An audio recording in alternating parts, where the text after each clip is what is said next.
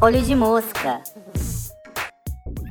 Ai, veio, foi. Tá aqui. Estamos ao vivo. Ah, estamos! Gente, a gente vai fazer a nossa primeira versão ao vivo do podcast. É, já estamos aqui gravando e podem ir fazendo perguntas a qualquer momento. No final, a gente vai responder que- opiniões, o que, que vocês quiserem perguntar, a gente, a gente responde, tá? Não tem problema nenhum. É isso, pra quem ainda não percebeu, né? A gente vai falar hoje do 111, novo álbum da Pablo. Saiu na terça-feira. E vamos lá, né, Pedro? Vamos. é, começando então, falando um pouco sobre como a gente conheceu a Pablo, né? Eu acho que é o. Então, eu conheci onde eu, acho que todo mundo mesmo conheceu a Pablo, que foi com o Open Bar, ali em 2015. E a Pablo, tipo assim, desde então vem, vem já se renovando e tal, mas eu conheci com o clipe. Na época eu nem era muito ligado em coisa de drag, assim e tal, nem assistia RuPaul ainda, mas é, me, me chamou muito a atenção pelo, pelo ritmo, pelo, pelo jeito que ela fez aquela versão ali, né? Que é uma versão de Linon do Major Lazer com a Mo. Não- acho que é Mo mesmo que fala, não é? Eu acho que é me. Ai, gente, peraí, eu vou pôr meu colar de pérola, porque eu comprei essa merda uma semana antes da quando. É, então, gente. Eu conheci a RuPaul. Ó, a RuPaul. eu vi a mensagem do, do nada. Não, eu conheci a Pablo também por causa de Open Bar. Bar ou foi Nega? Foi um dos dois que eu conheci. Porque eu lembro. Nega veio depois. Era um clipe que ela acorda na casa e tem um monte de gente, tipo, caída no chão. Acho que esse é Nega. Então eu conheci com Nega, não foi com Open Bar, não. Eu fui depois. Eu também não assistia RuPaul ainda, mas eu sabia quem era RuPaul, conhecia algumas das drags do programa, Uhum. mas eu não acompanhava. E aí eu vi porque falaram tipo assim, ah, clipe novo da drag brasileira, não sei o que lá. Eu fui ver. E eu adorei também, porque eu achei super diferente, achei muito legal a comunidade LGBT, artista drag e tal, mas eu Uhum. achei que ia ser uma coisa muito nichada. Eu nunca imaginei que a Pablo ia tomar a proporção que ela tomou. Fiquei, assim, muito surpreso de ver a carreira dela avançando, que eu peguei bem ali, mais ou menos no começo, né? Não tinha nenhum álbum ainda. Sim. Eu achei que ia ficar bem nichado, tipo assim, pessoas que gostam, fãs de RuPaul, sabe? E aí começou a ganhar uma atração, tipo, ir pra outros meios, tipo, ainda dentro da comunidade LGBT, mas fora do meio que acompanha drag. Eu lembro que estourou mesmo, acho que foi com todo dia, né? Pelo menos assim, na nossa bolha. Sim, estourou ali. É, ela, ela já tinha né, um EP nesse momento, que era o, o Open Bar, também que chamava Open Bar. E era um EP de covers em versão BR. Uma coisa assim, bem. Bem, tipo assim. Não bem um cover, né? Mas, tipo assim, ela fazia uma versão brasileira. Era tudo cantado em português mesmo, uma letra nova. Mas em cima dessa me- mesma melodia, em cima da, da- dessa batida, mas com um arranjo diferente, com uns elementos, com um funk rasteirinha, com um forrozinho ali no meio, um- uma coisinha assim. Algo é, que ela mantém até dela. hoje, né? Que é o que ela tem até hoje, até nesse último álbum agora. Ela traz ainda, é muito a, a, a personalidade dela, é muito a característica. Porque, pra quem não sabe, acho difícil também, mas ela nasceu no Maranhão, terra do forró, terra ali de vários ritmos que ela traz, e passou a infância é, em Pará, no Pará. Então, ela traz muito tanto do tecnobrega, do brega, do forró, desses ritmos assim, e coloca como é, com muita coisa do pop, né? Porque ela também, por ser drag, a drag music ela vem muito do pop eletrônico, house music e tal. Então ela faz esse mix com, com também com outros ritmos, né? Depois ela foi flertando mais, principalmente nesse último álbum aí. Mas a, a essência dela é essa, fazer uma, uma música pop, eletrônica, com, com vários elementos, assim, de música tradicional. brasileiros tra- também, mais né? tradicional. É, super brasileiros. Se- sempre tem um toquezinho, alguma coisinha que você, que você puxa de Brasil, assim. Eu acho E- é genial, interessante sério. Não, é tudo. E eu acho muito legal também falando de, do, do começo da carreira dela, assim, que pouca gente sabe que é meio que uma coisa que ajudou muito ela a acontecer foi o, o Pedro Deiro, que era da- do bonde do rolê. Que o que que acontece? Esse cara, gente, ele é ninguém mais, ninguém menos do que uma das pessoas que fundou o MBL. Sim, aquele, é, aquele movimento de extrema direita que a gente tem aqui no Brasil. E Focar. ele. Eu Lembrei dessa história Ele fazia agora. parte. Sim, antes disso ele fez parte do Bonde do Rolê, que era uma banda que, que, de funk, assim, basicamente, que era ele, o Gork, que é o DJ da Pablo, que é quem fez, assim, a carreira da Pablo, quem produz ela até hoje em todas as músicas, e a Laura Taylor, que inclusive é um dos feats do primeiro álbum da Pablo, do, do Não Para, não, do Vai Passar Mal. E aí, é, e- e o Pedro apresentou pro Gork, porque ele já tava meio que saindo, assim, dessa coisa da música. E o Gork, que já tinha uma relação, assim, eles já tinham uma coisa com música internacional, eles já tinham tocado fora, já- é, já- o Diplo já conhecia eles também. Então, tem gente que acha que a. Que foi a Anitta que apresentou o Diplo pra Pablo. Pode ser que ela tenha feito sua cara acontecer, mas quem apresentou mesmo não foi exatamente ela. Tanto que no primeiro disco da Pablo já tem um feat com o Diplo, né? O Diplo acompanha a música brasileira tem muito tempo, antes da Anitta ter uma carreira. Muito. Ele já conhecia todos os cantores de funk. Ele sempre acompanha Desde, desde tudo que- Tigrona, assim. É, né? ele sempre acompanha tudo que sai daqui. Ele sempre usa sample de funk, tipo, tem muitos anos nas músicas dele. Uhum. E ele conheceu a Pablo por causa de Open Bar, não foi? Eu acho que ele viu a versão dela e ele gostou. Foi, foi, porque é dele também a música, né? A original. Tanto que todas as músicas do, do, do EP Open Bar, elas não estão em nenhuma plataforma, porque elas ferem direitos autorais. Porém, Open Bar é uma exceção porque o próprio Diplo liberou pra ela deixar a versão dela, porque ele adora. E o, porque o Diplo é um, um produtor que gosta muito também de, de misturas de ritmos e tal. E é engraçado também que ela, a, a própria Pablo, né? Ela começou a se montar ali por causa de RuPaul, por ver lá, ela já cantava, já tinha esse apreço pela música, mas ela acabou vendo, vendo uma oportunidade de fazer drag depois de ver o programa. E hoje ela é tipo assim. Não vou dizer que ela é maior do que a RuPaul, porque a RuPaul tem toda uma história, tem todo, né? Tipo assim, não tem como ser maior com, com pouco tempo de carreira. Mas assim, em números de redes sociais, em alcance hoje, é, a Pablo consegue, tipo assim, um nível igual se pá pra cima, né? É, sim, com certeza. E aí, num- numa dessas, assim, esse Gork já conhecia a Pablo, já tava produzindo, colocou ela pra cantar na abertura de um show da Banduó lá em Uberlândia, porque o Gork é de lá e a Pablo, depois do Pará, ela mudou pra Uberlândia, então ela mora aqui no, no nosso estado, aqui em Minas. E, e aí, ali em Uberlândia, que as coisas começaram a acontecer. Canta aqui, canta ali, grava um clipe. Nega, até Nega, acho que foi gravado lá, os outros acho que não. É bacana da gente ver esse movimento, de ela ver essa, essa coisa da, da drag se expressar nisso, levando o nome dela. Não é exatamente o nome de nascença, porque ela chama Pablo. Pabulo, mas é, com o nome ali dela, então que ela sempre falou que ela se sente bem ali montada. Que é um nome não é uma questão, tipo, né? Exato, brincando aí com o gênero de uma forma super divertida e que causa muito que as pessoas, né, tem, tem toda uma dificuldade. Aí é ele, é ela, porque é, tá vestido de mulher, mas é Pablo. Mas assim, Eu não entendo isso, sabe por quê, gente? falou. Deixa eu falar uma coisa. Todo mundo vê Minha Mãe é uma peça e fala a Dona Hermínia. Qual que é a dificuldade de você entender que a Pablo é uma um homem que tá montado de mulher ali, que a personagem é feminina? Explica. As Sim. pessoas fazem esforço pra ser burra. É isso. Bom, Mas, mas aí, nesse momento, ela, né, já foi ali notada e tal. E aí ela começou no. é, a tocar no. faz- fazer parte da banda física. Fixa. Física é ótimo, né? Mas da, da banda fixa do. Ai, Amor e Sexo, programa da Globo. É, é muito interessante. O Gustavo tá falando que, inclusive, o nome dela lembra muito da própria RuPaul. Sim, foi, é, é- é uma, uma referência, ela mesma já falou, que, que acha isso interessante. Se ela pode, por, por que, que a Pablo não poderia também, né? Mas aí no Amor e Sexo ela ganhou uma, um alcance bem maior, assim, porque ela cantava em todos os programas. Tudo bem que é um programa que passa super tarde, tarde muito nichado, mas ao mesmo tempo está passando na Globo, né? É um um- uma plataforma ainda muito muito relevante dentro do nosso país. Um canal ali que, que dissemina muita coisa.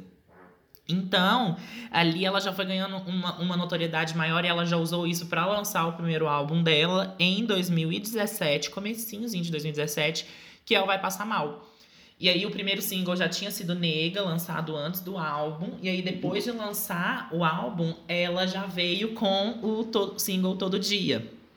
Que aí sim foi estouro. Música do Carnaval de 2017 para algumas pessoas. Já, já, já vi um alguém pessoas falando que em 2017 a música do Carnaval não foi essa. Eu boto fé que em alguns nichos assim não foi muito, mas assim blocos LGBT e tudo, só deu todo dia, porque é uma Eu acho que uma coisa que, querendo ou não, ajudou muito foi o L LDRV, assim, né? Que Deus o tenha, que aquilo lá tá só. Enfim, né, gente? Dá pra fazer um documentário, aqueles documentários de tipo cidade que foi destruída pela radiação, dá pra fazer um com LDRV atualmente, só os escombros. Mas, naquela época, ele tava no auge. Tava, tipo assim, na época que ele tava bombando muito, muito, muito. E começar. Uhum. E era um grupo que tinha ainda uma questão de aliados LGBT muito forte. Então, uhum. era muito divulgado lá. Principalmente é, todo dia. Eu lembro que era muito comentado. E eu acho, sim, que, tipo, com certeza o grupo foi muito importante para levantar a carreira da Pablo entre esse nicho, claro. né? E aí depois ela foi uhum. expandir com KO. Aí que foi o estouro mesmo, Isso, né? Pra fora que aí veio o KO, que é genial, genial. É que ela vem com essa coisa meio forró, né? Assim, uma, sei lá, já a Pablo é genial. Porque o pop brasileiro, o pop brasileiro, primeiro que ele tava meio morto, né? Antes da Anitta deu uma revivida, assim. Uhum. E aí a Anitta sempre veio com essa coisa do. Era o pop, mas ela pegava elementos do funk, principalmente. Então, o pop brasileiro da década passada, ele é muito marcado por esses elementos de funk. Tanto que, por exemplo, a maioria dos cantores pop são meio que cantores de pop e funk. Tipo, o Kevinho, que foi outro cantor pop, que o Kevinho canta pop, tá? Alguém acha que o Kevinho canta funk, uhum. pelo amor de Deus. Mas o, o pop dele é muito, tem muito elemento de funk. A Ludmilla, que começou no funk, mas foi pro pop depois, aí depois ela deu uns passos, pra trás, mas enfim. O que não tem de, de funk, assim, ou é um pop muito popzão básico americano, tipo Vanessa, ou era quando ia para algum outro lado, ia mais pro sertanejo universitário, né? E aí a Pablo veio é. com esses ritmos bem tradicionais, tipo forró, enfim, tudo que a gente já uhum. comentou ali. Eu tô pensando no forró muito na minha cabeça agora, mas tem outros também. Tem, é igual o Nasa falou, tecnobrega, e é, tem rasteirinha, muita rasteirinha, que é, que é, um, é um estilo né, de, de funk ali um pouco mais, mais low, com menos BPMs. Que Open Bar, por exemplo, é um super exemplo. E o Omulu, é, é, não sei se vocês conhecem, um produtor e DJ, ele é super, super conhecido por causa disso. Inclusive, um Minaj que é uma das músicas desse primeiro EP da Pablo, tem um, um samplezinho, vamos falar depois de Minaj ainda, tá, gente? É, tem, ele tem um samplezinho de uma outra música do Omulu, que ele já tinha lançado antes. E olha a Lisa Lisboa falando que é, Pablo abriu caminho para Duda Beat. Diria que, que um pouco, viu, gente? Principalmente pelo que a Duda Beat vem fazendo agora no, no, no, nos últimos trabalhos dela. Pablo revolucionou o pop BR. Eu, é, isso, é, é, o que a gente acha também, viu, gente? E, e, é engraçado porque é, esses são os motivos que fazem ela bombar lá fora. Aqui é isso, é isso. Porque assim, eu acho que ela veio, falando assim, realidade brasileira, né? Pensa assim, por que, que ela fez tanto sucesso? Ela é uma drag. E eu, que nem eu falei, no início eu achei que ela ia ficar só entre o nicho, tipo, pessoas que já é, curtem drag. Já chama atenção, Mas ela né? chegou em, tipo, toda a comunidade LGBT porque ela vem com esses ritmos, não é porque, tipo assim. Sei lá, não é aleatório ela colocar um tecnobrega ali. É porque criança gay brasileira, principalmente criança gay brasileira do Nordeste, não ouvia só diva pop norte-americana, música da Disney.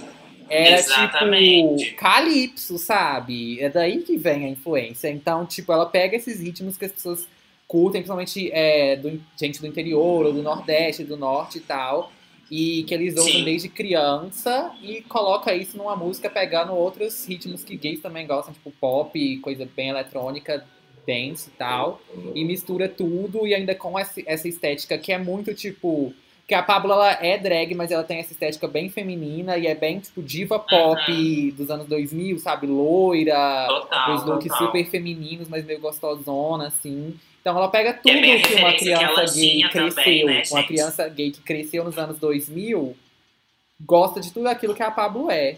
É genial, ela é Uhum. genial toda. Ela é genial e ela é muito autêntica também, porque isso é ela, isso é o que ela gosta. Acaba que o público que ela faz a música dela é muito ela. Então ela consegue passar a verdade, as pessoas se identificam ao mesmo tempo. E aí o, o Vai Passar Mal, dentro do, do ali do nicho, ele bombou bastante. Aí depois teve K.O., que, né, que deu essa estourada. É, Corpo Sensual também teve uma, um barulho bacana fora. E depois vem com Então Vai, que já foi, aí já foi um pouco menos pra fora do nicho, indestrutível. E aí, gente, depois do Vai Passar Mal, já tava nessa, to- toda essa, eh, já levantado ali, Pablo lançando clipe, lançando coreografia, fazendo presença em vários lugares, meio que, tipo assim, símbolo LGBT no Brasil. Meio que não, né, gente? Va- vamos ser muito sinceros que, assim, hoje em dia, os, a maior representatividade, o maior símbolo, a maior pessoa que carrega a bandeira, sem ne- necessariamente ficar levantando a cada segundo, mas só por ser LGBT, ser queer e estar nu- numa, numa posição dessa, é a Pablo. E foi muito, como vai passar mal, isso foi muito levantado, e aí vem sua cara, que puta hit, é, ela e a Anitta era o que havia de melhor no O Porque ela Brasil já tava no, no maior hit dela com K.O. e a Anitta também tava no auge da carreira dela, né? Que ela tava começando ali a carreira internacional e todo mundo amava a Anitta nessa época. É, era, era o momento da Anitta ficar internacional, era ali na, naquele instante, assim. E a, e a Pablo já ainda não tinha um- dado nenhum passo, assim, muito grande fora, né? Mas, assim, logo depois já veio com tudo também. E aí, ela já, é, depois de pouco tempo, a Pablo já lançou o Não Para Não. E a- o Não Para Não veio com uma qualidade, com um refinamento é, aí da Pablo, que eu, que eu acho assim, invejável. Eu acho muito, muito foda. É, todos os, os- as músicas que foram single, que tiveram clipe, Problema Seu, Disse-me, Seu Crime, Buzina, acho que realmente são as, as melhores do álbum, assim, na minha opinião. Com três feats, né? Tem com a- Urias, que é amiga da Pablo de milhares de anos atrás, lá de Uberlândia, uma tá sempre do lado da outra. Com o Dilcinho, que eu acho Isso, calma aí, não, pera aí, aleatória que eu vou ter que pausar agora que você falou da Urias. Gente, a Pablo, ela subiu, mas ela não subiu sozinha, que ela levou um monte de gente junto. A Urias, a Lia Clark. Porque querendo ou não, a Pablo, não tô falando que a Pablo deu uma carreira pra Lia Clark ou pra Glória- Groove, mas o Sim. fato dela ser uma drag queen e ganhar essa visibilidade que ela ganhou fez algumas pessoas se ligarem, tipo assim, opa, existem drag queens e existem drag queens fazendo músicas e músicas legais. E aí foram procurando outras drag queens também. Então, querendo ou não, isso ajudou. Uma foi puxando a outra. Eu acho isso também Claro. incrível. E elas são muito amigas mesmo. Elas realmente se apoiam e tem isso de, é, de, de- de levar as outras mesmo, de sempre, é, tipo, colo- é, não denegrir o trabalho da outra e tal, que é uma coisa que, a- que as pessoas costumam fazer também, de, de comparar e tudo, né? A Lia tem uma proposta que é muito diferente da da Pablo, que é muito diferente da da Glória. Eu acho que elas todas, assim, estão estão em níveis muito bons, assim. E a Pablo é a mais comercial delas, com certeza. Então acaba que também, é, é, tipo assim, a própria música que a Pablo se propõe a fazer já é uma música que tende a irritar mais, dado o momento e o contexto que a gente vive. E aí depois do, do Não Para Não, aí a Pablo foi, tipo assim, só ganhando mesmo é, alcance. E aí ela já, depois do Não Para Não, ela já começou com os feats internacionais. Já vê, na verdade, antes ela já tinha participado de I Got It, maravilhosa, do da mixtape ali, né, da Charlie XCX. Uma pausa importante. A gente tá falando de momento pós-eleição. E na eleição, querendo ou não, a Pablo ganhou, tipo, virou o rosto da comunidade LGBT. E a gente tá falando de uma eleição, É. vocês sabem como que foi. Então ela foi muito atacada. E se KO todo mundo escutava, agora é só, tipo assim, quem é LGBT escuta. E aí, por isso que eu acho É. injusto comparar a questão de número e de chart, de não sei o quê. Porque, tu- é, tipo, KO ficou em Uhum. primeiro no Spotify por Uhum. muito tempo, mas as outras não tiveram essa tração toda, Mas é porque realmente teve essa polarização e aí só o lado de cá que escuta Pablo. O outro lado, tipo, manda hate ou não escuta. É, Rádio não toca música da Pablo, a maioria. Não tipo, toca. boicota mesmo. mas calma que a gente, calma toca. que ela vai virar o jogo ainda. E. É, vai virar Não, mas eu falo isso porque eu vejo muita gente, tipo, comparando e querendo usar número de, de replay no Ah, Spotify. tá. Tipo, gente, no carnaval, quando tocava Amor de Quê, o bloco inteiro, tipo, milhares de pessoas É. cantavam. Então, tipo É. assim, eu, no lugar dela Então, também, eu preferia, eu preferiria continuar fazendo muito sucesso, mas só dentro dessa bolha, do que expandir, pegar o Brasil inteiro, mas vir com um monte de hate junto também. Eu prefiro ficar E ela conseguiu. E ela conseguiu dar uma volta, porque Amor de Quê tem muito, teve muito mais alcance, teve muito mais visibilidade, tem muitos mais views, tem muitos mais números que KO, por exemplo. Então é engraçado ver que ela, é, tipo assim, mesmo depois disso, ela ainda continuou, porque o quê? A música é boa, gente, só por causa disso. Depois, neste momento aí de eleição, né, tipo assim, ela lançou esse segundo álbum, então ali deu uma mexida com certeza, ela é, assim, alvo de várias é, fake news também. Super bacana é, o jeito que ela lidou com isso, que não foi necessariamente falar, tipo, vai Haddad, uh, tudo de bom, maravilhoso. Mas a cada é, coisa que fosse, é, tipo, vamos dizer, de ele não, a cada coisa que, que fosse um ataque a ela, ela ia, ela, ela falava alguma coisa nos stories e tal. Ela não deixou de, é, de, de falar em momento algum, mas sempre ali tendo uma visão de qual é o papel dela naquilo ali também. Vamos dar uma acelerada na carreira dela pra gente já entrar no álbum. Mas a gente já tá chegando, a gente já tá chegando, porque aí o que que acontece? 2018, finalzinho de 2018, começo de 2019. Pablo feat com a Titica da Angola em Comibasa, Energia da Sophie Tucker, Estados Unidos, Caliente da Lali na Argentina, Charlie XCX. E aí, de- depois disso, o que, que a Pablo vem? Me canta no Coachella, em dois palcos, não, não shows né, dela, mas tanto no da Soft Tucker quanto no do, do Major Laser. E vai fazer o quê em 2019? Uma turnê pelas principais paradas LGBT dos Estados Unidos. Pablo não passou a, o momento ali, né, de, de paradas de orgulho aqui no Brasil, foi pra lá, levou a nossa música. E isso porque ela ainda não tinha músicas em inglês e em espanhol. Ela cantava só em português e fez showzão em português, Nova York, Orlando, Chicago, Los Angeles, assim, destruindo ali em todos os lugares que ela tava indo. E aí a gente vem com que ela já encaixa ali logo depois de, de, de ganhar essa atenção, de ter esse público, esse alcance, ela faz o quê? Já lança Flash Pose em julho. Finalzinho de julho, ela vem com um clipe que foi primeiro divulgado no Grindr. Maravilhoso.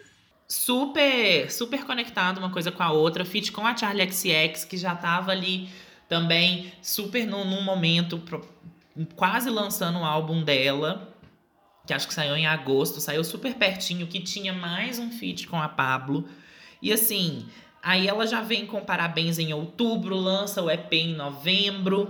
Então, assim, a Pablo não para, gente. Ela, ela tipo, vai, lança coisa, participação, clipezão. E vamos falar do álbum agora, né, Pedro? Vamos Gente, falar, começando então, pela estratégia de lançamento. Que ela começou Uhum. com Flash Pose em julho, depois Parabéns, que você falou. Flash Pose é uma música em inglês. Um house. Primeira dela. eletrônicozão, anos 90, com a Charlie XX. Aham. Depois ela veio com Parabéns, que é tipo assim. Parabéns. Nem sei definir Parabéns sem um gênero. Vamos, vamos falar no track by track ainda. Vamos. É, mas ela já veio com uma coisa super brasileira, e aí veio o 111, ela dividiu em parte 1 e parte 2, né? A parte 1 saiu em novembro, Uhum. que foi? Novembro, de, no, no aniversário dela. Primeiro de É, novembro. primeiro de É novembro. álbum. É, que o nome do álbum é por causa disso. E que eu, particularmente, achei essa estratégia bem interessante, porque é algo que eu super faria. É, nesse momento de stream, que é de dividir um álbum em partes e lançar Sim. parte 1, parte 2, parte 3. Eu faria três partes porque eu gosto de trilogias, mas. É, E vai acabar sendo, né, na verdade. é, vai acabar sendo, porque pra quem não sabe, o álbum vazou, ele não tinha data de lançamento Uhum. ainda, mas ele vazou, por isso que a gente tá fazendo essa live hoje, como um bônus. Sim. Ele nem tinha data pra sair, mas como ele vazou, é, não tinha vazado todas as músicas, iam ser 10, eu acho que vazaram 9. E aí a Pablo acabou resolvendo soltar nas plataformas mesmo. Então saiu essa semana por causa disso. Mas, como ficou faltando uma música que não tinha vazado, e eu acho que ela tinha mais músicas também pra fazer, é, Uhum. posteriormente ela falou, tipo, ah, vou pegar essas e fazer uma parte 3 então. Aí vai ter a parte 3 do Tanto álbum. que Já tava super confirmado que ia ter um feat com um grupo no, no álbum, então todo mundo já tava, meu Deus, qual vai ser? Porque, né, eu acho que é Pussycat Dolls, tá, gente? Já vou dizer aqui, porque as duas, a, a Pablo e a Nicole já teve um prêmio lá em Londres que a Nicole entregou pra ela, elas postaram foto uma da outra. Quando o Pussycat Dolls voltou, a Pablo super divulgou, falou horrores e a Pussycat Dolls iam vir no Brasil em junho ou julho, não sei, pra o quê? Pra fazer show, pra fazer coisa de orgulho aqui também. E pensa que momento propício pra não lançar uma música com uma artista brasileira quando elas estão vindo pro Brasil, né? Eu acho que ali é, é, Tímida foi lançada, né, há pouco tempo, porque o que que acontece? Da primeira parte a gente teve de single Flash Pose em julho, Parabéns em outubro, o álbum saiu em novembro e em dezembro teve Amor de Quê? E aí depois disso, em março, comecinho de março, finalzinho de fevereiro, comecinho de março, ela veio com Clima Quente, que foi o primeiro single da segunda parte, que a gente ainda nem sabia que ia ser da segunda parte, porque era meio que uma promoção da Coca. E aí depois, com Tímida, ali no meio de março. Uma semana antes do álbum sair, né, só. E aí eu acho que ela ia, ela ia deixar março, abril ali, talvez em maio ou junho lançasse essa colaboração com o Pussycat Dolls. E aí sim, junto com a colaboração, ou pouco tempo depois, o álbum com as nove faixas que saíram agora, mas essa que a gente ainda não sabe, que provavelmente ainda não estava pronta, provavelmente ou então não, não chegou a vazar por algum motivo. Essa é a minha teoria, tá, gente?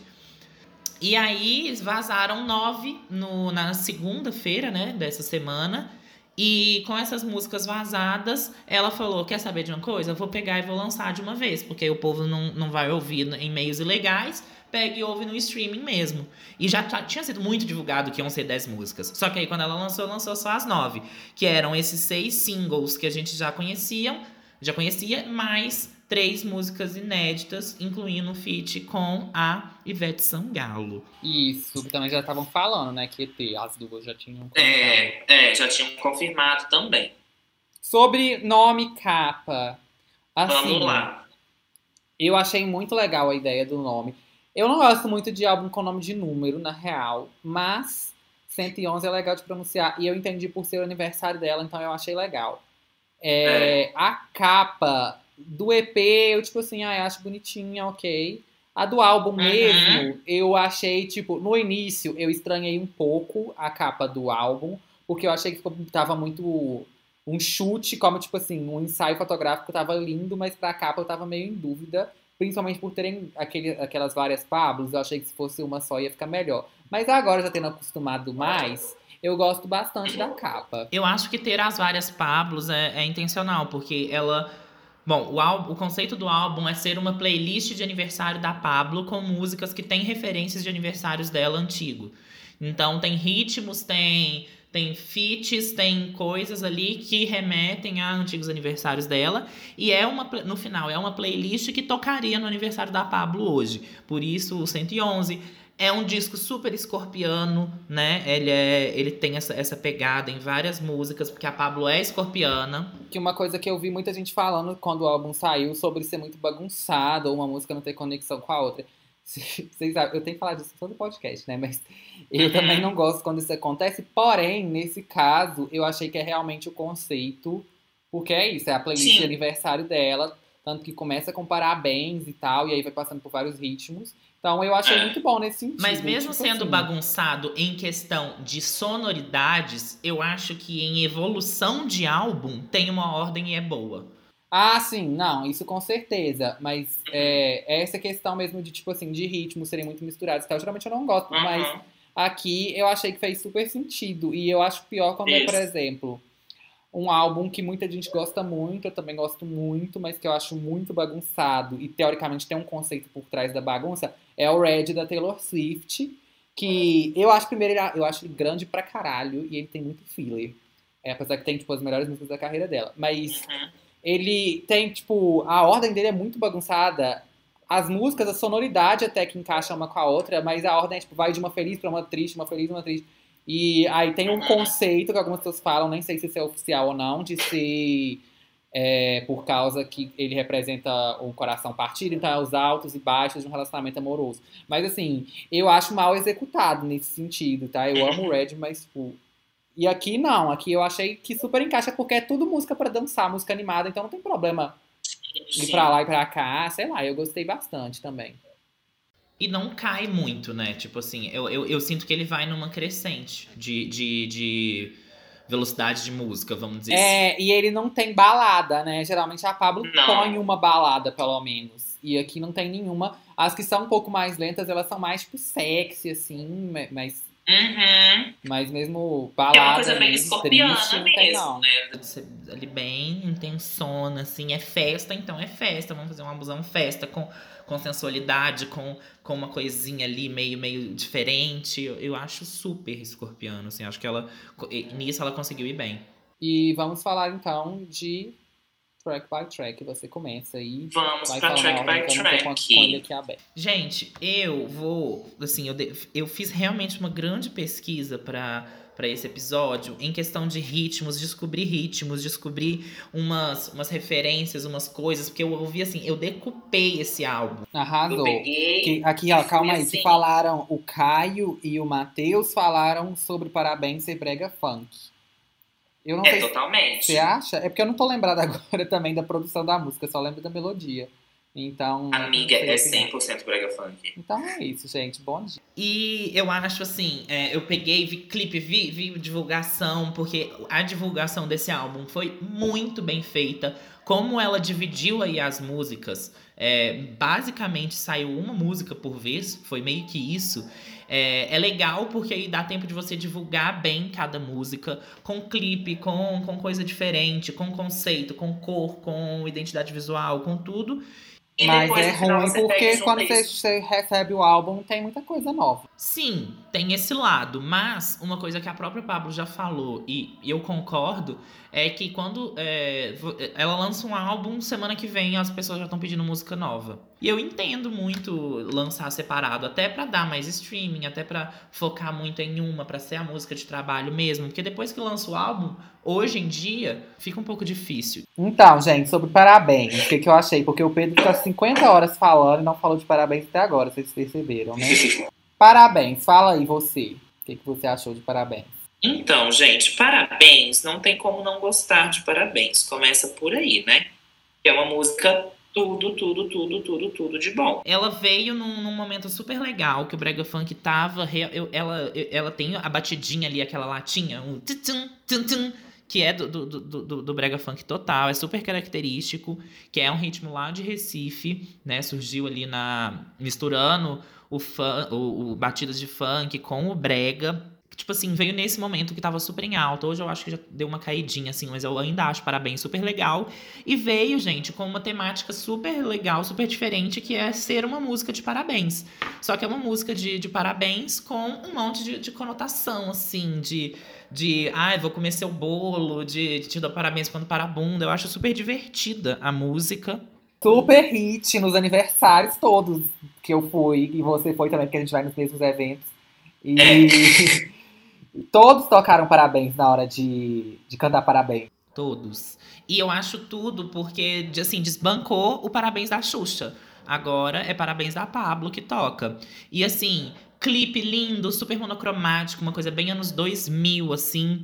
É, tem, tem essa coisa do brega funk, mas tem o pagodão baiano, porque é um featuring com o, o Psirico, né? E quando eu falo pagodão baiano, não tem muito a ver com pagode, pagode, tipo carioca, tipo, que é bem sambinha. É aquele pagodão meio axé, aque- aquela batidona assim. É, tem coreografia, a coreografia pegou super. É super fácil de fazer e tudo. E é uma música chiclete, gente. É pop chiclete, sim, porque É, é coreografia, é refrão, é conotação sexual, featuring, é timing. Então, assim, eu acho Parabéns muito, muito esperta. Teve aquele problema com o clipe, né, de ser barrado para menores de 18 anos no YouTube por causa de ter propaganda de bebida. E aí teve toda uma polêmica. Só uma, um, um adendo rápido. Que a questão de, do, do YouTube restringir pode parecer tipo assim, ah, não, mas a maioria das pessoas que vai ver vai ter mais de 18 anos, tudo bem. Mas a questão é que se o YouTube restringe um vídeo como só para maiores de 18 anos, isso vai restringir os recomendados também. E, tipo, hoje em dia, a maioria Uhum. dos acessos é ou por pesquisa ou pelo recomendados. Então, se você não consegue isso, é, fica bem complicado. Sim.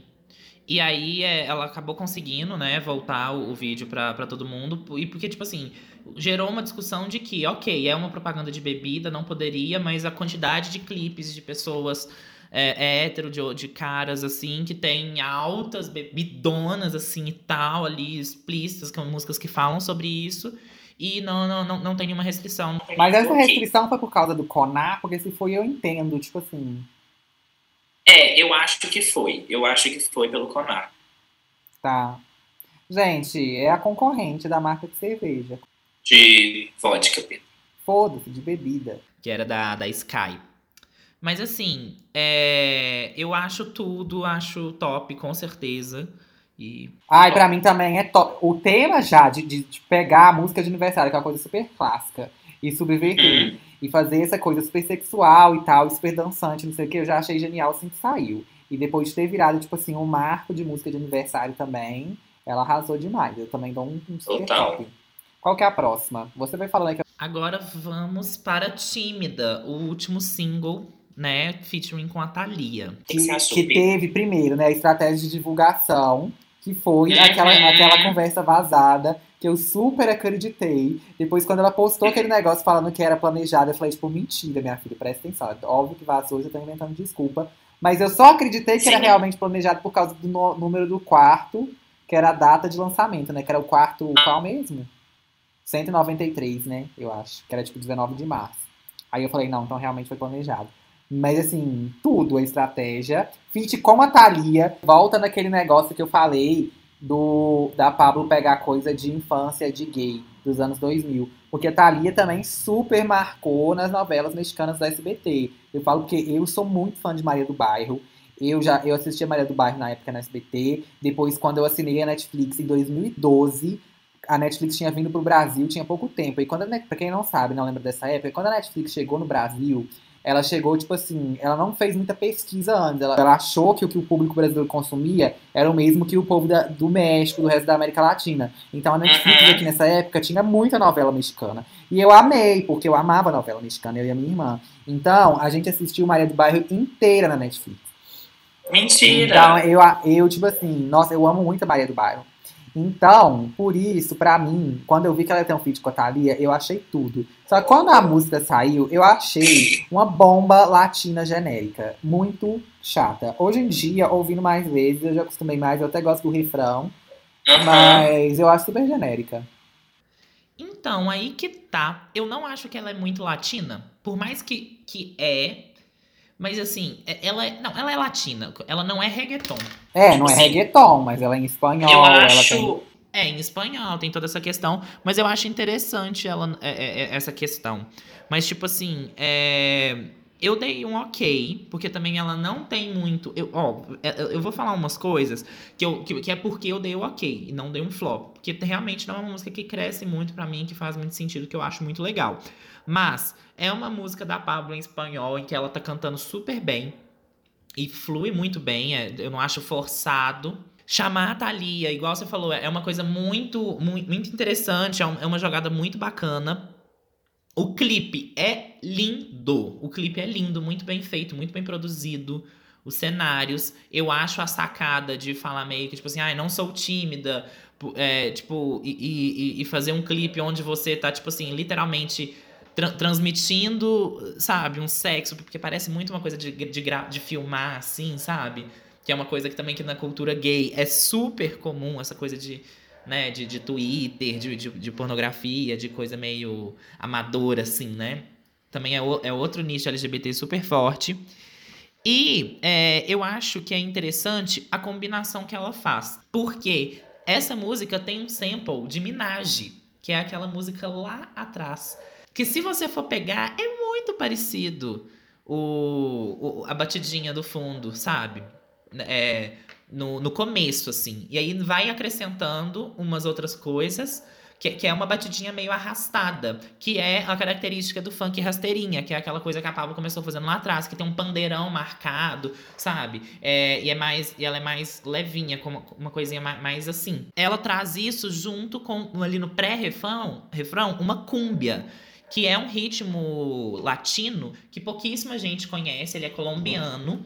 Toca muito em muito, muitos lugares. A Thalia é colombiana? Não, ela é mexicana mesmo. Não, ela é mexicana, mas tem a cúmbia mexicana, que é uma vertente que é super conhecida também, que é, mu é muito forte no México. Então acho legal trazer essa coisa da Pablo Raiz e da, da Thalia Raiz e misturar e fazer uma coisa super que casou, que fica bacana. Então é isso, gente. Tímida, porque você tá é estendendo demais as coisas. Eu Desculpa, dou um, é okay. eu fiz um ok. É ok eu, eu dou um ok. Próxima. Também. A próxima é Lovezinho, com Ivete Sangalo. O que você achou? Então, Lovezinho. Primeiro, que eu fiquei ansioso porque era com a Ivete, né? Uhum. E aí, o que eu não gosto. Lovezinho é uma que, tipo assim, a primeira vez que eu escutei, eu achei tipo, bem ok, mas eu achei que tinha potencial. Quando eu fui escutando mais vezes, eu fui gostando mais. Mas tem uma coisa que me incomoda em Lovezinho, que é a produção. Eu acho que a música pedia um outro tipo de produção, porque essa coisa meio eletrônica demais, eu não sei. Eu não gostei com essa música, não. Bota fé, bota fé. Eu acho que pedia uma coisa mais. Ai, sei lá, uma coisa mais intimista, assim, mais uma...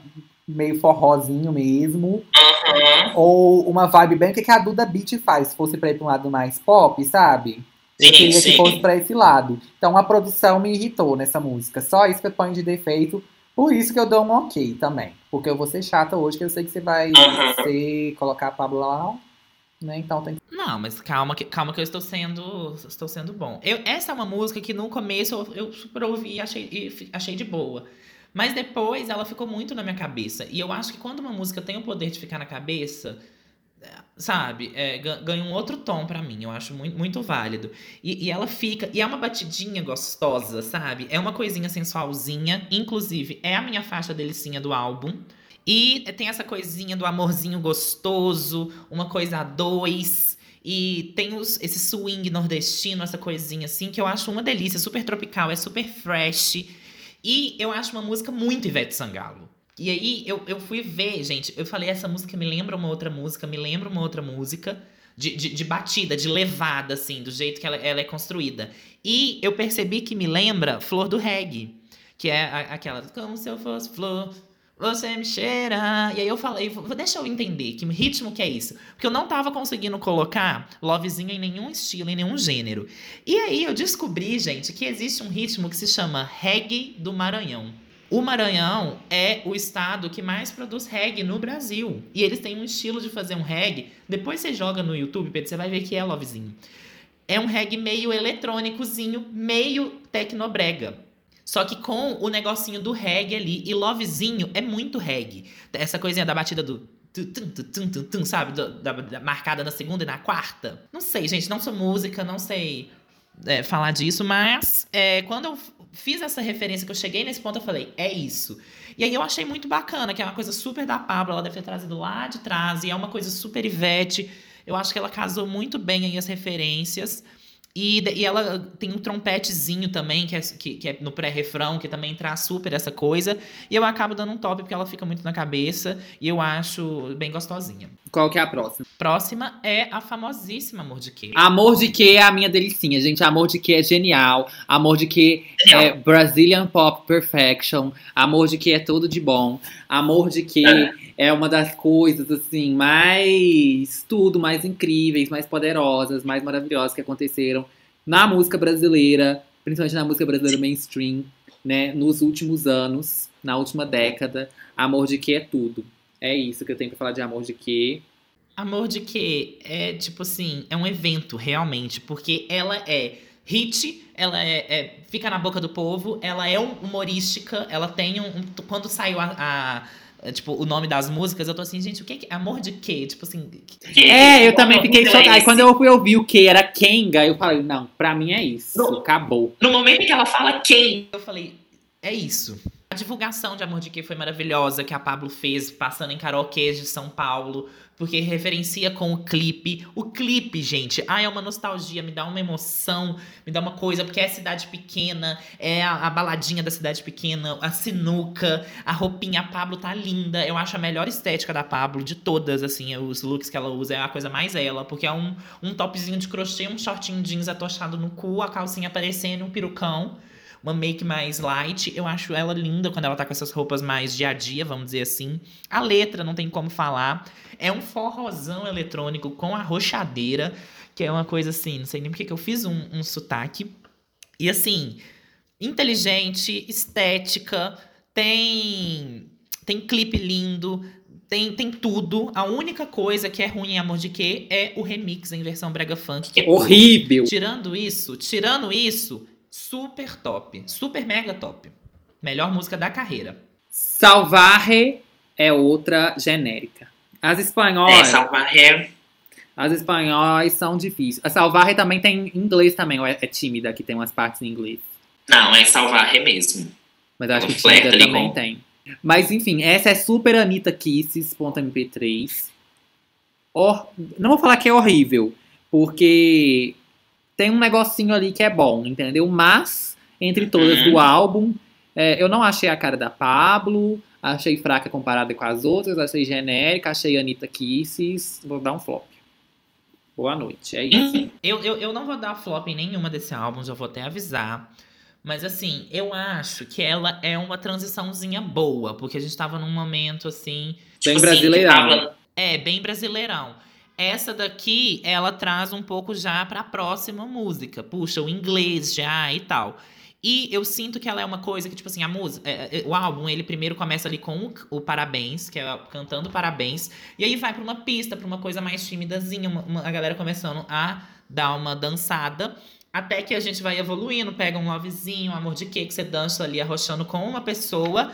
E aí você vai o quê? Pro banheiro com essa pessoa enquanto tá tocando Salvarre. Por quê? Porque é a pegação ali com, com uma batida pra rebolar, porque nessa você já dá uma reboladinha, ela já dá uma, uma aumentada. E ela tem o pianinho no começo, que você acha que vai ser uma baladinha, mas não é. Dá um dropzinho, uma coisa pra um eletrônico, que vira um pop. É pop. Pra mim, essa música, o gênero dela é pop, não tem muita outra referência. Tem uma coisinha de um, to- um toquezinho de funk ali naquela batida mais forte.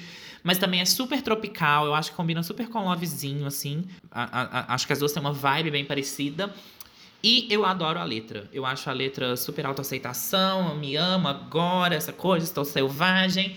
Eu, mas também é isso, não é, é uma música super genérica, mas é boa pra mim. É, eu fiquei entre o ok e um top, mas pra não ser muito é, falso, eu dei um ok. Então tá, Flash Pose. Já falei, eu amo. Assim, o sotaque da Pablo, vamos confessar que incomoda um pouco, sim, pelo menos pra mim. Uhum. É, eu lembro quando saiu, algumas pessoas estavam criticando o inglês dela. Eu acho a pronúncia dela nessa música, pelo menos eu sei que a Pablo não fala inglês fluentemente, mas nessa música a pronúncia dela de tudo tá perfeita. Mas o problema é o sotaque, que geralmente pessoas quando vão cantar em inglês, até tipo quem é britânico geralmente faz um sotaque americano. A gente é acostumado a ouvir musicalmente, tipo, pessoas cantando com sotaque americano. E aí, ainda mais a gente que, tipo, que é brasileiro e cresce, tipo, quando vai estudar inglês e tal, aprendendo como se o nosso sotaque fosse, tipo, falar errado, soa meio ruim, assim, pro, pro ouvido nosso, pro meu pelo menos, assim, tipo, incomoda um pouco. É, Mas, a mas eu, música... eu acho que a galera lá fora gosta. É, não, lá fora eu a- tenho certeza que isso incomoda zero, ou eles até acham charmoso, sei lá. Mas é, é Uhum. mais uma questão, tipo assim, de cultura nossa, tipo, que o nosso sotaque é feio, entendeu? gente? É- e é muito difícil de desprender disso.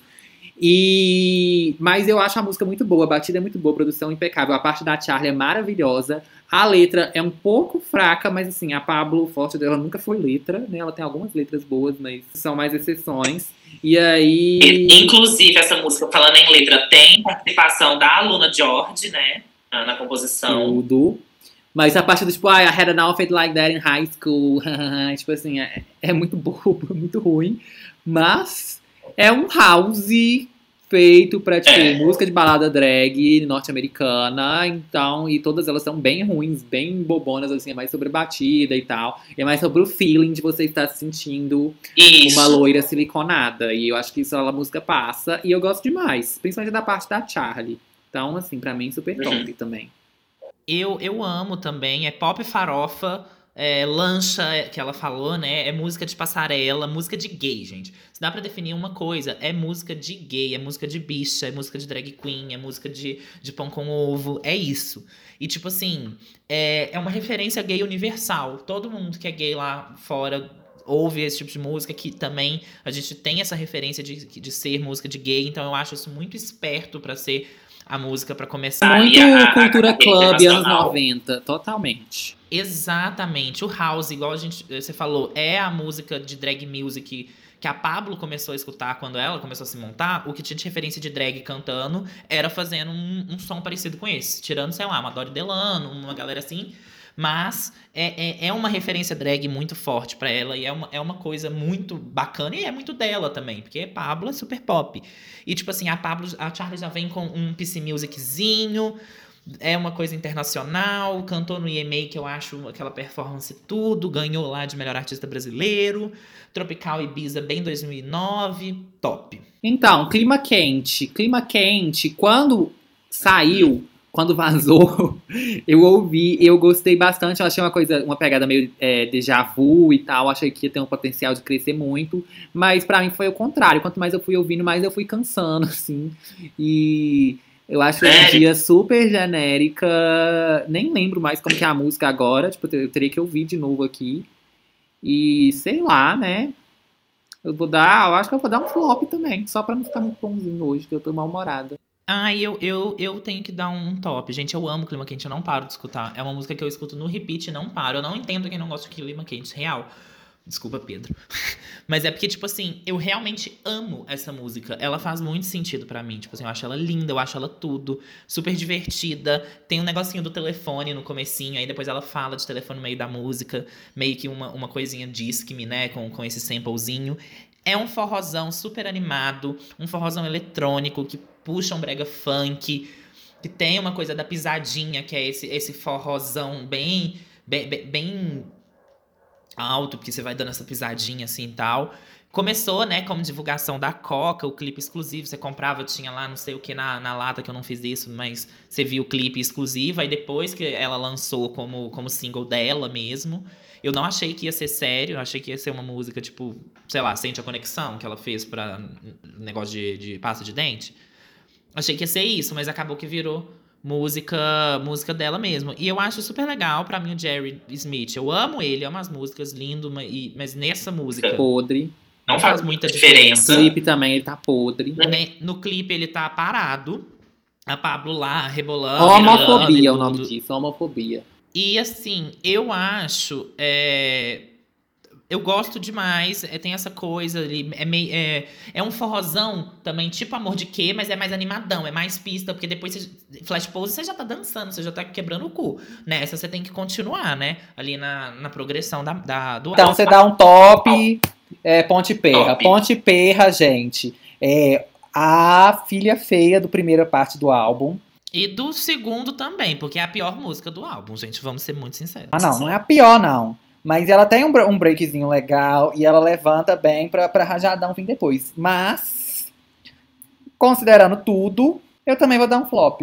Porque eu dei pra salvar e eu tenho que dar pra essa aqui também. Você deu três flops pra um álbum de nove músicas da Pablo Vittar, Pedro. Assim, a gente vai ter que rever essa amizade. Ai, gente. Não, mas tudo bem, porque os tops que eu dei, o menino já veio aqui falar, Vinícius, nossa, Pedro, vou te cancelar. Ponte Perra, tudo pra mim. Ai, amiga, eu sou a minha- ma- maior defensora da Pablo, mas assim, Ponte Perra, eu, eu acho ela meio sem personalidade. Eu, não sei pra que, que essa música veio. Todas as outras têm uma letra, ou, sabe, uma, ou uma letra super interessante, ou uma batida, uma misturinha legal. Essa tem ali uma coisa, né, do PC Music, tem- começa com um reggaetonzinho, depois vai pra esse PC Music pra uma coisa mais né, batidona ali e tal. Ela é bem dark, a, a música, eu sinto ela bem fechadona, assim. Me lembra uma música da Urias, Parece muito Ai, música real. da Urias. mas eu acho ela sem personalidade. Eu não acho que combina muito com a Pablo. Eu, eu acho que essa, é essa que não tem muito a ver. E ela. Nossa, eu só tô falando mal. Mas eu não dei flop, porque não é uma música que eu pule. Entendeu? Não é que eu acho ela horrível. Eu escuto. Eu escuto Mas ali, como você passo, vai mas- pular o álbum tem nove músicas? Nem Ah, eu eu vou- pulo nenhuma, não. Eu vou dar flop então, tá, gente? Falei que não ia dar, não, mas assim, eu, eu tô vendo que eu não, eu não tô achando nem argumento pra dar ok. Então. Então vamos falar da melhor música de 2020, que é Rajadão. Sim. Rajadão é um troço Hino. que não tem nem não tem explicação. Porque, de novo, não, melhor música espanhol da Pablo no habla espanhol. Isso mesmo, Miguel, certíssimo. Aham. Que nem é em espanhol, né? Lo siento, amor é colíngua.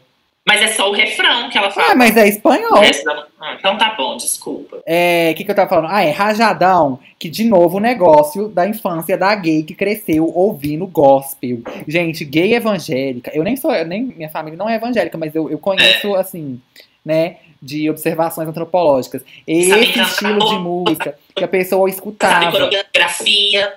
É, não, tanto que diante do trono, e a Aline Barros, esse pessoal assim, tem uma fanbase LGBT muito forte.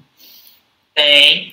E é esse negócio, tipo assim, você ouvir faxina na casa e aquela coisa da gritaria, do ne... Gente, por que que eu sumi? Da gritaria, do negócio e tal, sabe? E aí, é, ela pega isso e aí mistura com um techno, um negócio. Ai, gente, pelo amor de Deus, é tudo, é genial. Genial, sério. Pra mim, a Ponte Pera, o melhor, o melhor dela é levantar pra Rajadão. Porque Rajadão é um rajadão, é a última música, é a que estoura, é o momento da festa que você já tá louco, que você não sabe nem em que momento que você tá, que música que tá tocando. De repente você fala, nossa, tá tocando gospel e eu tô, tipo, fritando. Sim. E eu acho que eu acho, eu queria ver os reacts, eu ainda não vi, de canal gringo, porque canal gringo adora ganhar view de brasileiro, né, gente? Vocês adoram cair. Sim. Então sim. eles sempre fazem react de álbum da Anitta, da Pablo. Eu quero ver eles reagindo a Rajadão. Porque eu acho que ninguém vai entender. Porque essa referência é muito, tipo assim, gospel brasileiro, sabe? Ninguém vai pegar Brasileiro. da onde que ela tá vindo. Mas é tipo, Inclusive, tem uma música. Que ela é basicamente assim, refeita em Rajadão. Que é uma da Cassiane que chama 300 graus, eu acho, se não me engano. Ou é uma coisa tipo, uma chuva diferente. Mas a, a Cassiane é cair. famosa, não é? A Cassiane é famosíssima. Tanto que a- a- eu fui ver que era essa música da Cassiane por causa do tweet da Priscila Alcântara. Que canta gospel, que é uma coisa mais jovem, mais atualizada, mas canta gospel. E falou que Rajadão é o novo hino dela do ano. E ela falou: Cassiane, corre aqui. Eu vou, eu vou mandar pra Cassiane, um negócio assim. Acho que ela falou que ia mandar pra ela no WhatsApp. E tipo assim, é um hino, só que é um hino de louvor, que essa galera realmente chama as músicas de hino. Eu achei isso hi- hi- hilário, é muito divertido. A letra esperta, porque ela não, não ofende. É uma referência e é uma homenagem, vamos dizer assim. Coisa meio. Sabe aqueles vídeos, tipo, ah, é eu de 5 horas da manhã, ou então, tipo, ah, a décima. Vídeo retirado da décima camada da Deep Web. Eu acho muito essa música, só que ela faz isso propositalmente. É, porque uma coisa que dá pra gente ver é que a Pablo é brega. E ela, tipo, faz essa estética. Então, tipo, vou fazer um, um puta dropzão de, de trance. Não é nem de, tipo, um técnico refinado, não é uma PC Music, é um trance, que é, tipo, revisona, que a galera vai pra sítio e fica, tipo, usando todo tipo de droga. E aí, nesse ponto, eu senti que ela fez uma referência aí que eu acho. Bom, não sei se foi intencional, mas eu, eu peguei. De relacionar igreja e drogas, com essa coisa de se elevar, com essa coisa de sair do corpo, porque Pedro morreu de novo, né? Mas a gente está no final. Eu sei o que, ele ia falar, porque ele já tinha comentado comigo, que é sobre uma relação que ele viu em Rajadão, sobre essa questão das drogas, né, de rave e tal, balada, que você toma a droga, você meio que sai de si, transcende, e que é a mesma sensação de quando você tá na igreja, tipo, entrando em contato com Deus, sabe? Que muita gente descreve isso, tipo, principalmente aquele negócio de, tipo, do Espírito Santo baixar em você, e aí você, tipo, sai de si e transcende também. Então, ele viu essa relação. Então, amiga, eu expliquei a sua metáfora. do- Ah, você explicou? Expliquei. Então, você dá um top, Ótimo, vamos conexão. encerrar, que eu tô me irritando já. Eu não dou um top, eu dou um super top. Pra mim também. Então, a sua nota final pro álbum. Nove. Eu dou um 8, porque eu Uhum. dei três flops, mas parabéns, Amor de Key Rajadão, tipo assim, carrega um álbum nas costas. Carregam, São carregam. perfeitas, então compensa super. E, e as músicas estão ali fazendo um, um papel também. Eu sinto que, tipo, não tem filler, sabe? Suas indicações, gente. O Pedro tem 5 mil indicações, eu não pensei em nenhuma, tá? Mas fala Eu aí. tenho- Eu tenho quatro que vai valer pra nós dois, tá? Como se fosse duas minhas e duas do Pedro. O primeiro, a pri- primeira indicação que é, tipo assim, óbvia, gente, é Banda UO. Quem começou a fazer esse rolê do pop brega foi a banda UO. Inclusive, tipo assim, é uma, uma, uma grande referência da, da, da própria, da própria Pablo, é, depois, né, já que, que é com música com Matheus e tudo. E assim, é, o primeiro álbum deles é muito ritmos brasileiros, tem uns sertanejões, porque eles são de Goiás, né? Eles são de Goiânia. E tem uns sertanejões, assim, que é sertanejo raiz, assim, com umas letras também hilárias. As composições da banda Wall são super espertas. Me lembra muito. Não tem como não falar que a Pablo não é filha deles, de referências e musicalmente, até porque ela mesma fala. Então, assim. O primeiro álbum da banda War chama Motel, escutem. O segundo é muito bom também, muito mais bem produzido e tal, tem uma evolu- evolução. Só que ele é um pouco mais pop. Como aqui a gente tá falando de Pablo, eu quis referenciar este outro. Então, a primeira indicação é esta.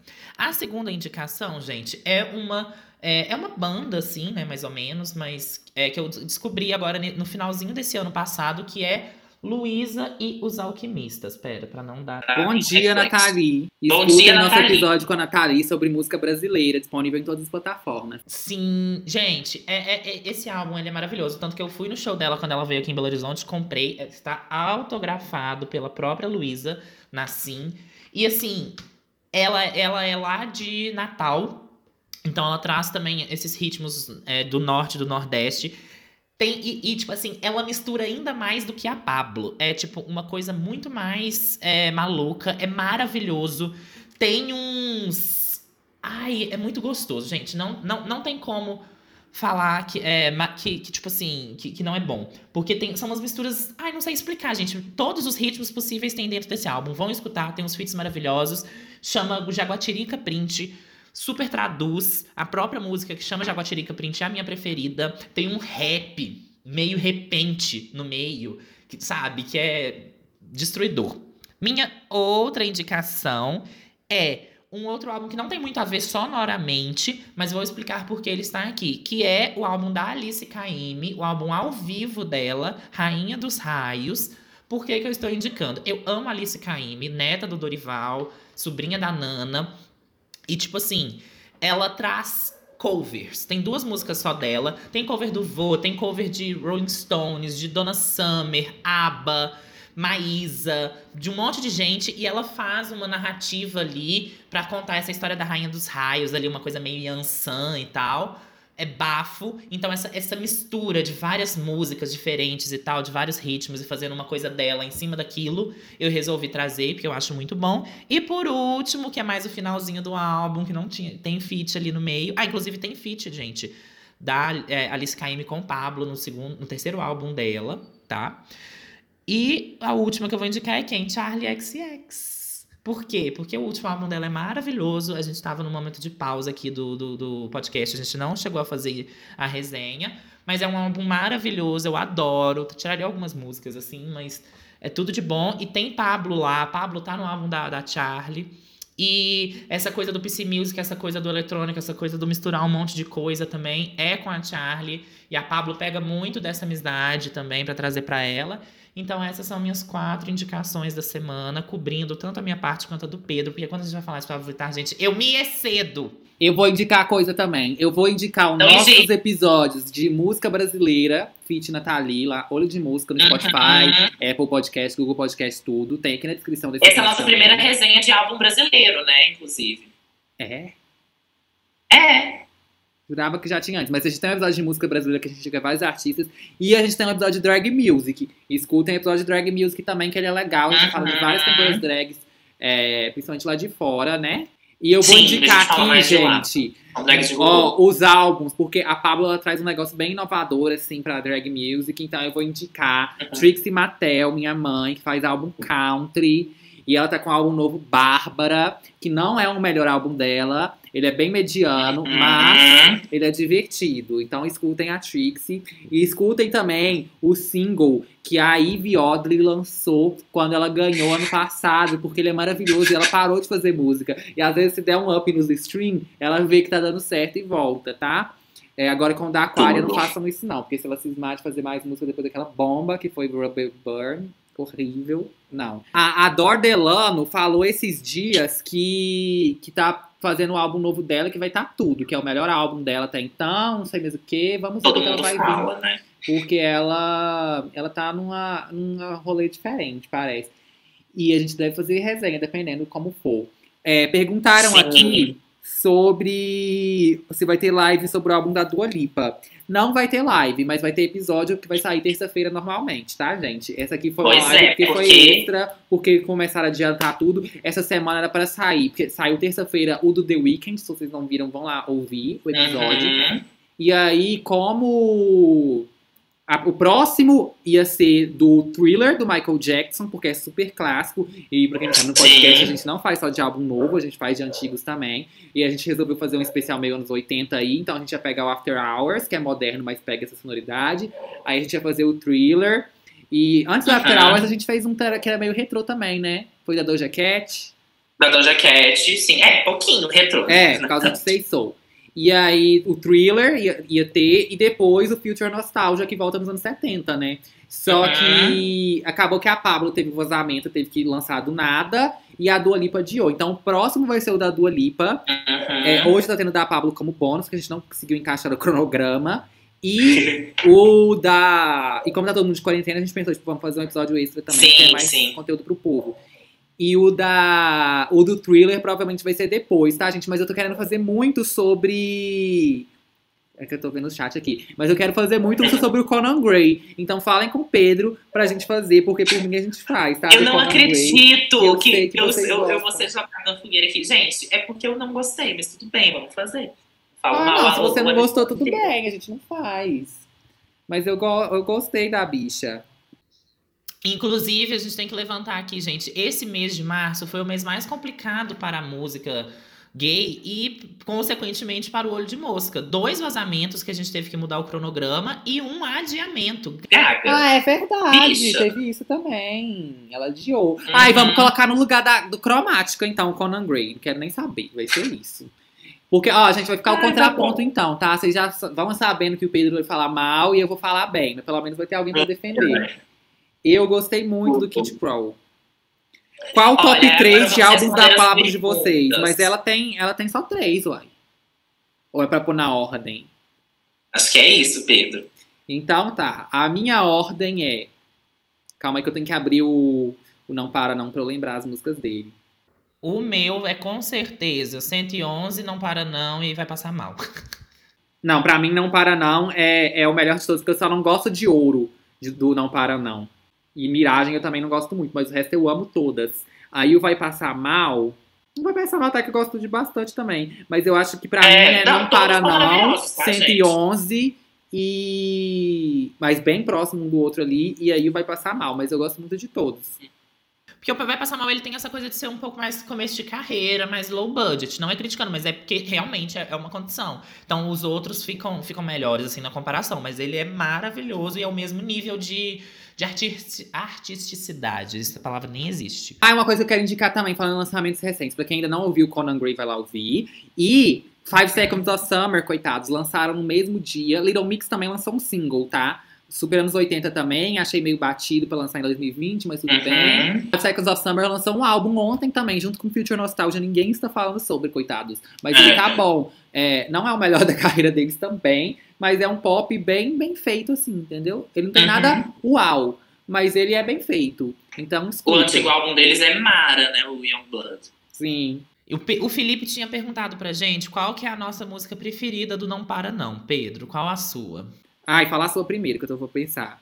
Com certeza, seu crime, gente. Ai, pra mim também é seu crime. né? É seu crime ou disco, Não né? tem como. Mas eu acho que é seu crime mesmo, seu crime. Seu crime é maravilhosa. E, inclusive, eu e Pedro, a gente já foi em dois pocket shows da Pablo, né? Nunca fomos em show show Você já foi em show solo dela? show da Duda. Oi? Você já foi em show solo dela? Já fui. No... nunca fui. Na, na Colorada da, da nossa universidade, da UFMG, da, na Colorada do DCE de 2017, finalzinho de 2017. Ah, é verdade. Eu não fui. Minha mãe falou que, que tava É. com a sensação que ia dar coisas ruins nessa colorada. E ela falou pra não ir.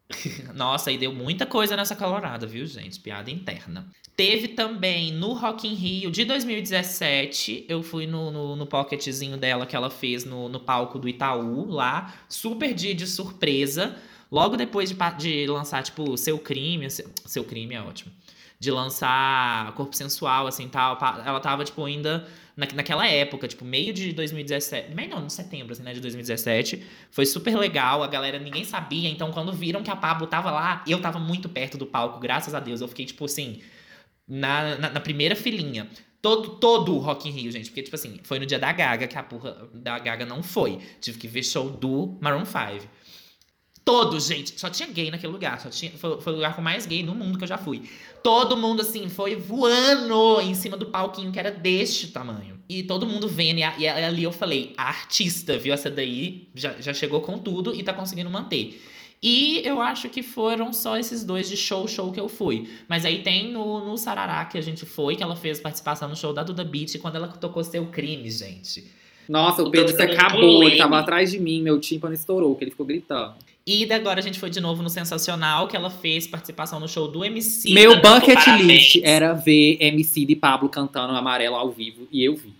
Mas antes do que eu esperava ver. Então foi maravilhoso. Nossa. Maravilhoso. Ela arrasou. Agora. E depois de surpresa, ela ainda apareceu no show da Duda Beat de novo pra cantar o quê? Seu crime. Quando ela cantou seu crime no show da Duda e Beat, tinha ido assim, embora. a melhor coisa do Eu fui embora. O show da Duda Beat foi podre, tava horrível. horrível. Foi horrível, gente. O que, que ela fez naquele show?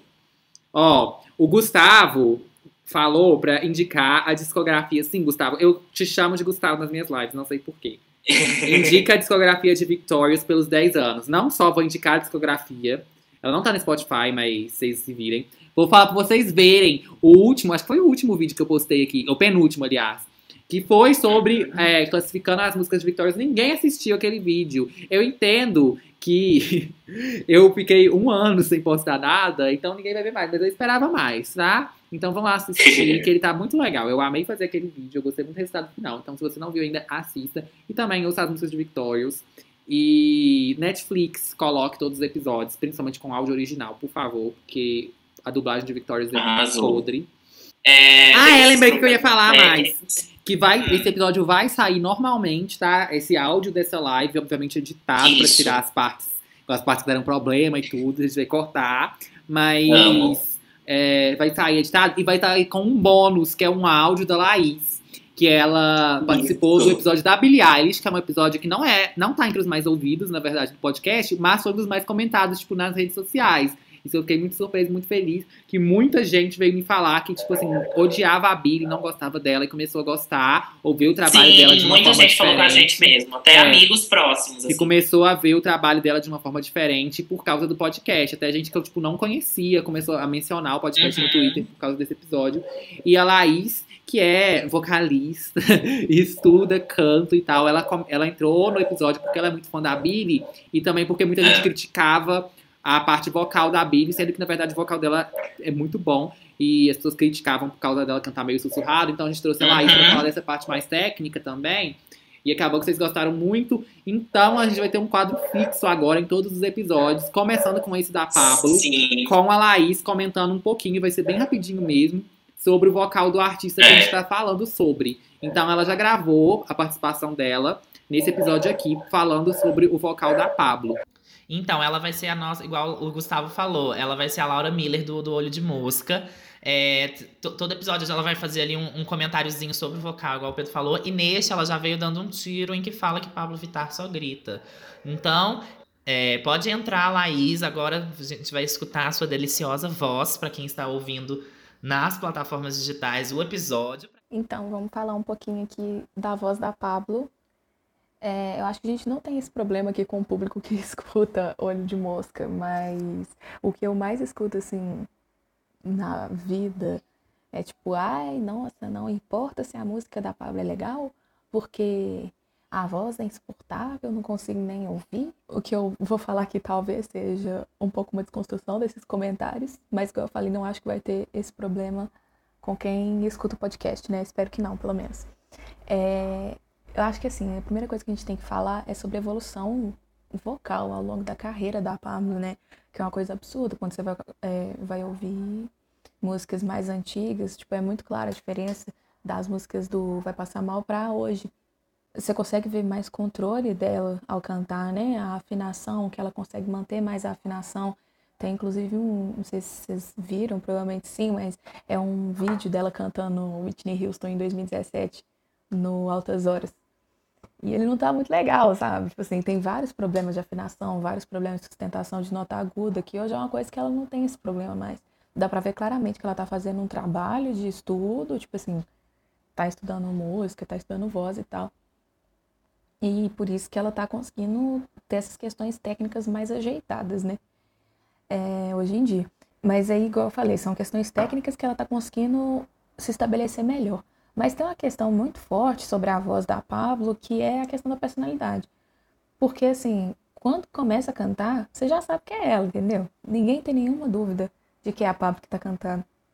Então, isso para um artista eu acho muito importante. E seja para incomodar algum, ou seja para outros surtarem quando ela começa a cantar, é uma coisa muito boa, tipo assim, que é reconhecida, sabe, pela voz. Um cantor quer ser reconhecido pela sua voz, então ela tem essa presença muito marcante. É... E também faz parte dessa personalidade a questão da, da voz super aguda, né? Até quando fala, assim, até nas partes não tão agudas das músicas, é, mas é, é, uma, é uma voz mais aguda, é uma voz infantilizada, né? Que é aquela coisa meio assim, a, a voz mais, mais infantilizada mesmo, é o que a gente costuma falar, assim. Que não é novidade, né? Para homens, assim, porque é, Pablo Vittar tem a textura vocal de um homem adulto. Lógico que tem a questão de hormônios e tudo mais, mas assim, é, é um homem adulto com uma voz bem mais aguda, até aqui de várias mulheres, assim e tem essa pegada infantilizada. O que é não, não é novidade, né? A gente teve aí grandes nomes da música, tem ainda, igual Michael Jackson, The Weeknd e tal, são homens também que também tinham essa característica da voz é, mais aguda, com essa questão do pegando quase no infantil mesmo, é aquela coisa meio assim, falando assim, assim, além dessa característica, mas o que ela consegue fazer com isso.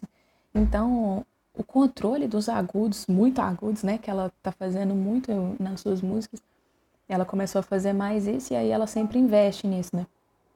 É, uma que eu sempre fiquei impressionada desde o dia que eu ouvi, que foi Amor de Quê, no refrão que vai pro eu espero entenda, que esse espero, o, a, a sílaba pé é tipo assim, é muito aguda, eu não olhei ainda qual nota que é, mas eu sei que é muito aguda e ela sustenta super bem, porque ela começa numa voz, a, música inteira, né, ela vai na voz de peito, aí de repente no refrão ela entra numa voz mista, que tem esse conceito, né, tem a voz de peito, a voz mista, a voz de cabeça. A voz de cabeça é o falsete, né, é o lá, lá em cima que tem pouco volume e tal. E tem a voz mista que você consegue atingir uns agudos cabulosos assim, mas sem passar para o falsete, né? É uma, é uma coisa que cantores como a Demi Lovato explora muito, assim. Ela canta muito na voz mista, por isso que fica aqueles agudos muito potentes, assim. Então, ela vai entrar numa voz mista e aí no pé ela coloca uma voz de cabeça super aguda lá em cima, depois ela volta para a voz normal dela. Então, assim, dá para ver esse controle que ela tem é, dentro de uma frase só. E aí eu fui procurar vídeos dela, assim, que eu já tinha até visto umas pessoas comentando que ela chegou a, a notas mega agudas, assim. Aí eu fui pesquisar e tem vídeos dela, tipo, cantando no é, Sol 5, Sol sustenido 5 e, tipo, sustentando a nota, sabe? É, tem um vídeo específico que ela tá cantando amarelo com o MC. Na verdade, esses dois ela tá cantando amarelo. Mas tem um específico que ela chegou no, tipo, Si bemol 5. E é, tipo, super agudo mesmo. E é com voz mista, sabe? Então é isso que eu falei, ela não vai pra voz de cabeça que fica sem volume. Então é um agudo super agudo com muito volume. E é uma coisa super difícil de fazer, principalmente para uma, uma pessoa que tem as, as características vocais e a, a biologia, a fisiologia das cordas vocais de um corpo masculino. Então é bem mais, mais difícil de fazer isso. E ela fez e fez muito bem e continua fazendo, sabe? Então é isso aí, gente. Se algum tio aí reclamar, se a mãe chegar falando que Pablo Vittar não canta nada, pode chegar falando, falando tipo assim, olha, Canta sim, viu? E é isso, e então, gente. É isso, né? Obrigado por participarem da nossa live. É isso. Um beijo, obrigado a todo mundo. Amo vocês, amores. Tudo. E divulguem muito também, gente. Quando alguém for, for falar de música e tal, falar, ah, tem uma galera que faz um podcast super legal. E vão dar stream no Future Nostalgia.